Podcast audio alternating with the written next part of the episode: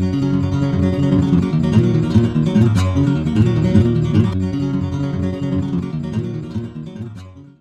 my name is Shane Cronley, and this is the firefighter EMS stories that are truly offensive and funny.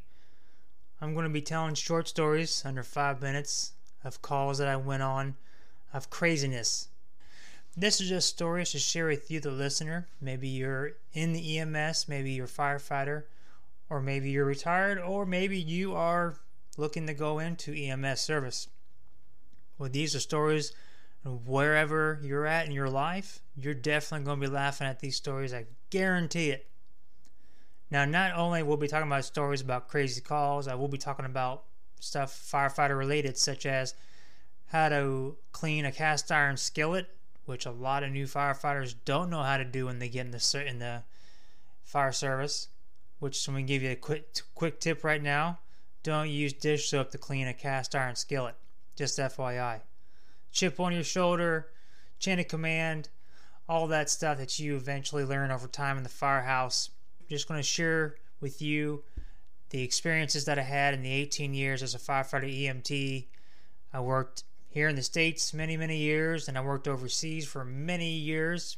Had a great time. Now that I'm retired, had to medically retire because of rheumatoid arthritis and other great body ailments, which another great tip is take care of your back. Lift with your legs, not with your back, because you'll blow out you blow out your asshole like I practically did several times over, lifting stuff up.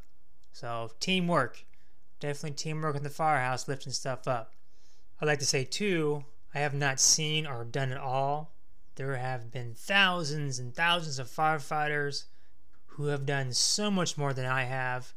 I am sure that they have far better stories, and I am not a hero, nothing like that. I'm just simply sharing stories for you. But I hope you enjoy these pod. I hope you enjoy these stories. As time goes on, I would like to hear from you, the listener, of your stories. You're going to get full credit. So if your name's John Smith of BF Fire Department, then John Smith BF Fire Department. Here is your story that I want to share with everyone. Please don't make it long-winded. Keep it short. Email me at firefighter77 underscore 70 at yahoo.com. Email me your stories or just to say hey. But uh, yeah, I got lots of stories to tell and hope you enjoy it.